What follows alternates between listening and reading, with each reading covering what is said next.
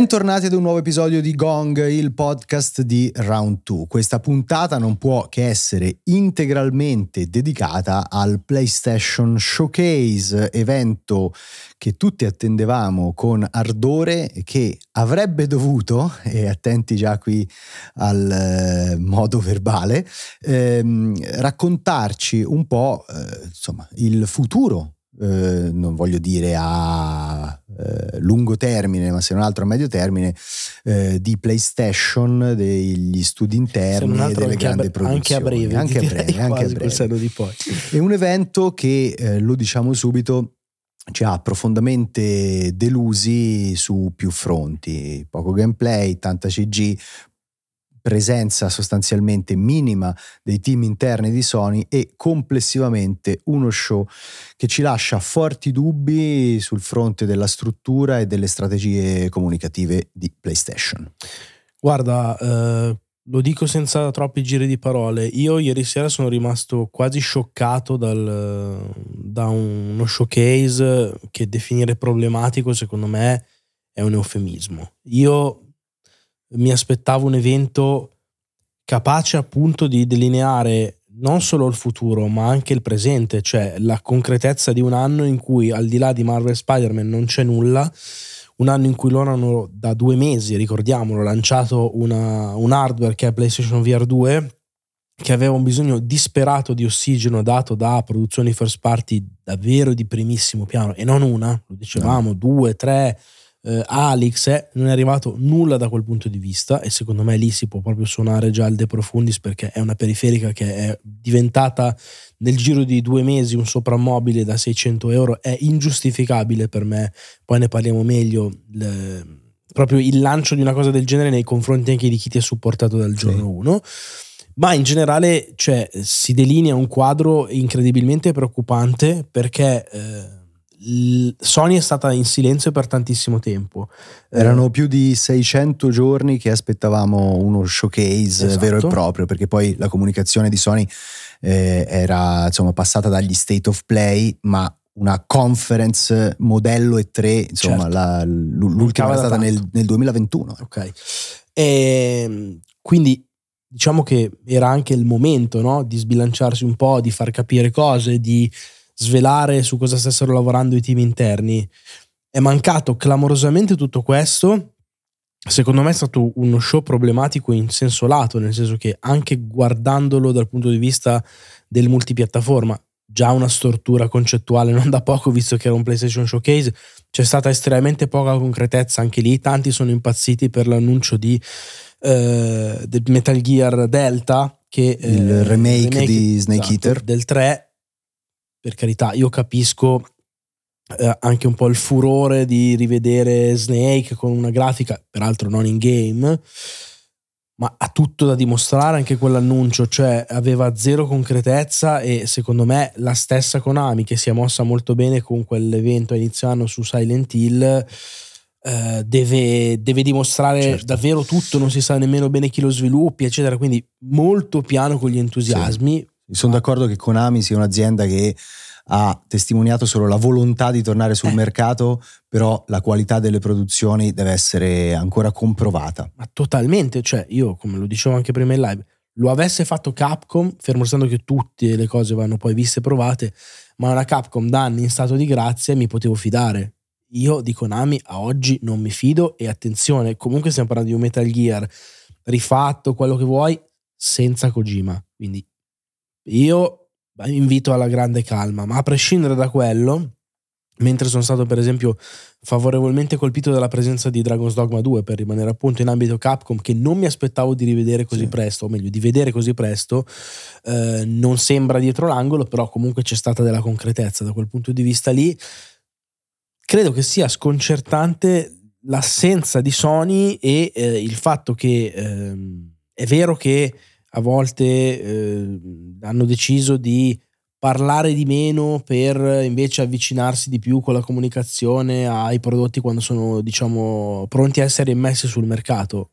Ma resta comunque grave il fatto che evidentemente se anche fosse quella la ragione non hanno nulla da immettere sul mercato al di là di Spider-Man che peraltro poi ne parliamo ma anche quella è senza data cioè sì Allora, se tu sei d'accordo, io dividerei, potremmo dividere questo showcase in quattro macro categorie: i titoli third party, i titoli first party, la PlayStation VR e poi una parentesi che secondo me va dedicata anche al nuovo hardware e a come è stato presentato. Da un, sì. un certo punto di vista, appunto, tu già hai citato Dragon's Dogma, hai citato ehm, appunto Metal Gear Delta se guardiamo ai, alle terze parti, effettivamente qualche annuncio di rilievo c'è stato. Mi sento di aggiungere The Talos Principle 2 e soprattutto una delle cose che sono state più sorprendenti, Alan Wake, che si è fatto vedere verissimo. in maniera concreta e soprattutto con una data d'uscita che è fissata il 17 di ottobre, quindi un po' prima di Halloween che è una data che risuona anche con le sfumature più horror che sembra avere questo secondo capitolo. Sembrava The Evil Within 3, alla faccia esatto. più horror, cioè quindi, tanto horror. Quindi complessivamente è vero che ci sono stati anche degli annunci per certi versi sorprendenti, ma anche solo limitandosi alle terze parti, complessivamente per me è stato uno showcase in cui c'era pochissimo gameplay, perché tante delle cose che abbiamo citato poi eh, invece come Metal Gear per esempio eh, erano tutte in CG e come Talos Principle era tutto in CG No, ma comunque delle e... suggestioni di cose che sembravano anche di valore, ma comunque lontane pure nel tempo. Certo, cioè, sì, sì. Le date, pochissime eh. date, veramente quella di Alan Wake spiccava perché era fra, fra le poche certo. produzioni collocate nel sì. tempo e che quindi sappiamo quando aspettare. Quindi dire, anche me... la roba più piccola, The Plucky Squire, che si è già visto tante volte, non aveva una data precisa. Sì, cioè. sì. E, secondo me questo è un problema anche confrontandolo con tanti altri eventi globali, terze parti, con le Summer Game Fest, con le Opening Night Live delle Gamescom, cioè ci sono stati anche di recente degli eventi, degli appuntamenti che sono stati più significativi perché scherzo, in qualche maniera, TGA, certo, ti raccontavano esattamente, cioè qualche, aiutavano a ehm, definire un'annata o comunque una stagione. E questo showcase non lo faceva, ma come stavi suggerendo tu, per me la cosa estremamente colpevole è l'assenza inspiegabile dei team interni, perché Spider-Man c'era, e ci doveva essere, non poteva non esserci, visto che la data d'uscita è fissata al 2023 e c'era anche con una lunga sequenza di 10 minuti che ha mostrato eh, una missione davvero eh, estremamente trottante dal punto di vista del ritmo, diversificata dal punto di vista delle situazioni, però anche lì c'è una nota stonata che è l'assenza di una data che io trovo estremamente preoccupante. Ma oltre a quello, le, i team interni sono quasi non pervenuti, cioè da, da, una parte abbiamo visto uno shooter di Haven solo CG, dall'altra l'annuncio di eh, una nuova produzione Bungie che recupera l'IP di Marathon, anche lì solo CG, fra l'altro queste produzioni si entrano anche in genere, conflitto sì. perché sono shooter PvP, eh, squad based in cui extraction. Uh, extraction, extraction shooter in cui eh, squadre di giocatori composte da tre utenti si battono per del loot e che secondo me c'è una problematica di fondo, non si è visto Sony Band, non si è visto Team Asobi, non si è visto Naughty Dog che pure sta lavorando a Faction, Sucker Punch. Ragazzi, ma Herman Alst, che è il capo dei PlayStation Studio, ma che sta facendo? No, ne abbiamo già anche parlato di chiusure di team, è chiaro che loro si stanno rivolgendo verso le grandi produzioni e basta. Il problema è che queste grandi produzioni non si sono viste L'unica che è stato dato modo di analizzare, diciamo, in maniera più approfondita è Spider-Man, che però appunto si presenta con un generico autunno 2023, che francamente mi ha sorpreso perché immaginavo che invece avesse una collocazione a livello di calendario molto più precisa. Uno Spider-Man che peraltro è stato abbastanza divisivo online, alcuni sono focalizzati con delle polemiche per me più che pretestuose sull'acqua, cose del genere. Io onestamente mi aspettavo una cosa in grande continuità è un gioco che si vende da solo, rischia di essere il blockbuster dell'anno. Uh, il peso specifico del, del, supereroe è fuori discussione anche al netto della crisi proprio dei supereroi in generale, ma Spider-Man fa davvero storia a sé. Tra l'altro è comunque un team, cioè un gioco di Insomniac che secondo me non è mai né Naughty Dog né Sony Santa Monica dal punto di vista anche proprio di quello che mi aspetto da loro. Io quel che ho visto da non fan di Spider-Man l'ho trovato assolutamente a fuoco, interessante e di valore. Il problema è che mi aspettavo che potesse essere un elemento, una delle frecce all'arco di Sony, una delle principali, delle più concrete per quest'anno, ripeto, comunque senza una data, e tra l'altro quando non c'è una data secondo me è preoccupante, speriamo, hanno dato delle vaghe rassicurazioni su Twitter, mi, mi auguro che invece il gioco si confermi diciamo entro il 2023 però cioè, drammaticamente ti sì. dico che non basta. No, cioè, non può essere basta. l'unica freccia. Eh. Anche perché, ricordiamolo, anche solo a livello proprio di, di nuovo calendario, l'ultimo gioco Sony First Party, escludendo PlayStation VR 2, di cui parliamo tra poco, è God of War Ragnarok. Cioè, loro pensano di lanciare un gioco all'anno. Non so, ok, per quanto pesante dal punto di vista della produzione, del nome in campo è... Eh, ma mi sembra drammaticamente poco. No, cioè, non è io... mai successo neanche in pandemia che avessero questa scarsità di titoli. Cioè, da una parte, dall'altra parte abbiamo comunque una Microsoft che lo deve dimostrare, ma vuole puntare a un gioco a stagione, quindi a trimestre. Sì, sì, sì. Ora, io non voglio dire che si debba arrivare per forza lì, fermo restando che secondo me, insomma, sarebbe desiderabile. Ecco. Contando anche quello che fa da, Nintendo. Nintendo ne fa quasi uno al mese, eh, manca poco, e dall'altra parte un gioco ogni 12 mesi no ragazzi, cioè non, non va bene. No, più che altro è vero che poi le vendite della macchina ci sono e quindi danno anche ragione a loro, però secondo me il problema di fondo è che eh, ne esce un quadro preoccupante, secondo me ovviamente per PlayStation, che fatico a non definire in crisi, nel senso che al di là di tutto, anche solo a livello di comunicazione, per me è proprio molto male l'evento di ieri ma mette un po' in difficoltà tutto il mercato, perché se il leader di settore si permette, secondo me, dopo 600 giorni un evento completamente dedicato a se stesso di questo calibro qua, vuol dire che evidentemente l'industria tutta non è che se la passi benissimo. E per me è un segnale preoccupante, sono sincero.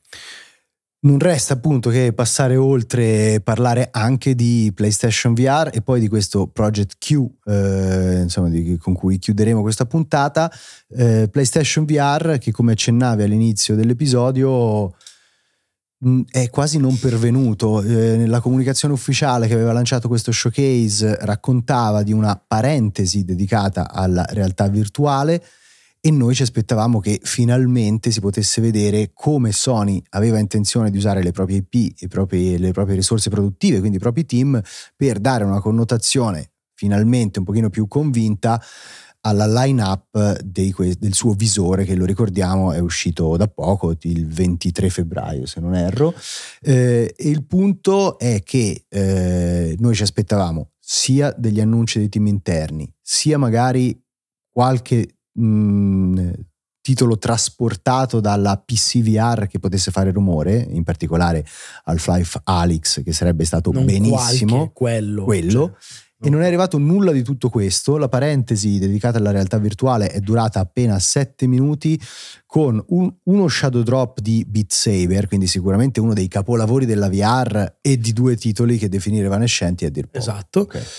Guarda, ehm, eh, io davvero, la VR giuro mi manda ai pazzi perché in tutto un evento inconsistente il trattamento riservato a un nuovo hardware che tra l'altro è un hardware difficile da vendere perché è molto costoso, un hardware che devi far provare alle persone, un hardware che quello sì devi anche un po' far sognare perché stai veramente vendendo una fantasia, perché sei Sony, sei PlayStation e hai dei team interni che eh, non hanno banalmente gli altri hardware manufacturer della VR e quindi sei tu che devi e puoi far vedere in che direzione puoi andare.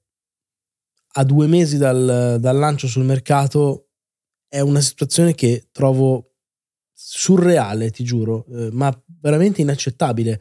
Eh, si era detto di come tra l'altro Sony avesse fatto un disservizio a se stessa su relativo a PSVR 2, che sembra una periferica che non voleva nemmeno lanciare, cioè presentata sempre sul, Play, sul, PlayStation Blog. Abbiamo scoperto che Call of the Mountain era un gioco molto più solido del previsto a due settimane dal, dall'uscita nei negozi perché siamo andati a provarlo a Roma, meno male.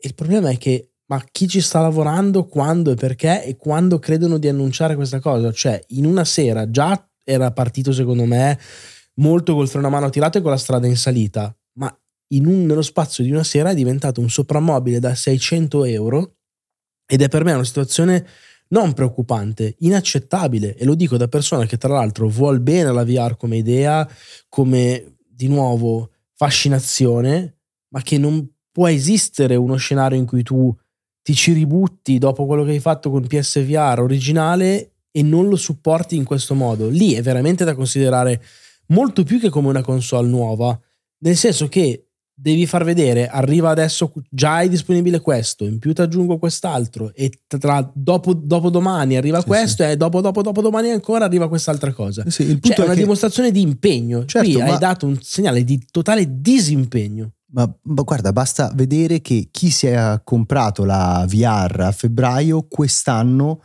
non ha un, un, titolo. Ah sì, bravo, cosa dovrebbe aspettare? Cioè, eh, veramente convincente. Cioè, non ha il suo titolo di Natale, banalmente. Il suo Spider-Man. Eh. Cosa dovrebbe aspettare? Non lo so. Per me, tra l'altro, non è nemmeno giustificabile eh, il partito di chi dice ah ma ci sono le conversioni dalle altre cose, ah adesso arriva Arizona Sunshine 2, ma ragazzi ma, cioè, ma secondo voi uno spende 600 euro per una cosa di sto genere? Dai, no, purtroppo, onestamente, onestamente. Purtroppo è veramente una brutta situazione nonostante insomma pure la periferica abbia venduto abbastanza bene nonostante alcune stime disastrose che erano arrivate da terze parti, diciamo così, Bloomberg eh, sì. sembrava lasciar presagire un disastro, invece 600.000 unità le ha piazzate, che non sono poche, però io credo che questi 600.000 utenti non possano rimanere contenti, contenti oggi, eh, esatto, dopo esatto. quello che si è visto nello showcase. E l'ultima parentesi, come dicevo, la dedicherei a questo Project Q, perché c'è stato un brevissimo trailer in cui Sony ha presentato uh, due nuovi hardware sostanzialmente. Da una parte questa sorta di controller con uno schermo LCD posizionato al centro che servirà per giocare in mobilità, ma una mobilità casalinga, perché eh, non ha un hardware che fa girare nativamente i giochi. I giochi dovranno essere installati su PlayStation 5 e tramite wifi eh, la PlayStation manderà il segnale video sostanzialmente a questo accrocchio, lo voglio chiamare proprio così, eh, ed è un eh, caso d'uso un po' bizzarro, sembra che Sony voglia andare a intercettare la fantasia della user experience di chi guarda con interesse a Switch eh, o a eh, Rogue e Steam Deck. Beh, con la differenza che però queste sono eh, portatili vere, esatto, cioè esci esatto. di casa e ci giochi, qua no. no. questo è il backbone controller di fatto, cioè, sì, quella sì. roba lì. Ehm, non lo so, non l'ho, non l'ho, capita dal punto di vista sia proprio del concetto che della presentazione. La presentazione è Jim Ryan che compare a caso, anche buttato completamente lì il trailer del film di Gran Turismo, follia. Eh, compare, dice abbiamo queste due cose in lavorazione appunto internamente conosciuto come Project Q arriva quest'anno senza più specifiche e eh, un paio di auricolari in ear marchiati PlayStation che richiamano tantissimo il design della console, del DualSense, eccetera, eccetera. Funziona idealmente con questi, hanno detto, ma eh, il senso qual è? Ma soprattutto eh, ti e vi sembra il modo di presentarla? Non lo so. Tra l'altro è stato molto criticato, eh, soprattutto dall'utenza più, più hardcore, più così appassionata Jim Ryan, che sembra essere un po' al bersaglio di eh, dire, l'incarnazione di un certo boomerismo e di un modo di intendere la comunicazione evidentemente superato, lungi da me difenderlo, anzi, perché è chiaro che si rimpianga eh, l'epoca di Sean Layden più che mai, eccetera, eccetera, però quello che voglio dire è che secondo me, oltre a puntare un po' il dito su Jim Ryan, che diciamo di un certo tipo di fare comunicazione, un certo modo di fare comunicazione e di fare marketing è l'espressione, è la faccia, attenzione a trascurare eh, Herman Halst che invece è eh, il responsabile dei PlayStation Studios e che secondo me è lui che sta dando una direzione per me rappresenta il vero problema, al di là del come comunichi. Il fatto che si stiano focalizzando solo e soltanto sulle cose giganti, che quindi richiedono più tempo, che sono magari più so- suscettibili di posticipi, eh, che diradino le uscite e che abbiano anche fatto rinunciare a quell'unicità che invece contraddistingueva PlayStation anche nel suo essere sperimentale, da Japan Studio a tante altre piccole chicche è una deriva che mi preoccupava prima e che mi preoccupa ancora di più dopo l'evento di ieri. Non posso che concordare con te su tutta la linea, eh, evento eh, secondo me desolante dal punto di vista proprio della comunicazione della struttura, ma eh, che denuncia una, un approccio veramente problematico alla produzione e soprattutto secondo me un'incapacità anche di capire quanto problematico possa davvero essere questo tipo di sviluppo che punta solo sui colossal.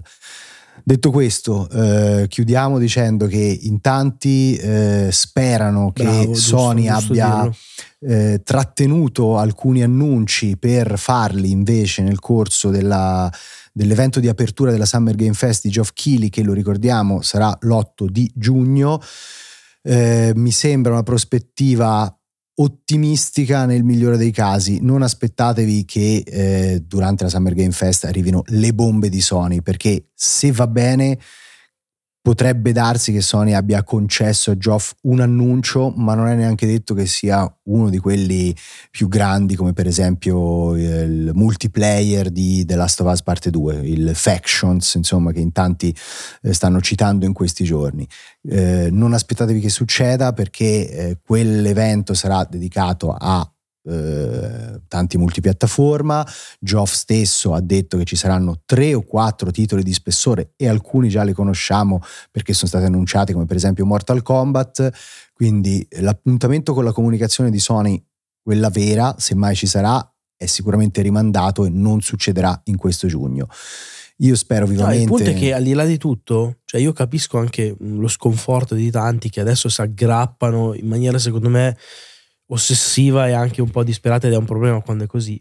Raga, l'appuntamento di Sony è stato ieri e cioè è inutile girarci attorno, c'è stato ma non c'è stato, è un problema, bisogna guardarlo in faccia e capire che, ripeto, secondo me oltre che un problema loro è un problema un po' di sistema, perché ripeto, se il leader di mercato oggettivo si concede una condotta del genere vuol dire che non se la passa bene tutto il settore.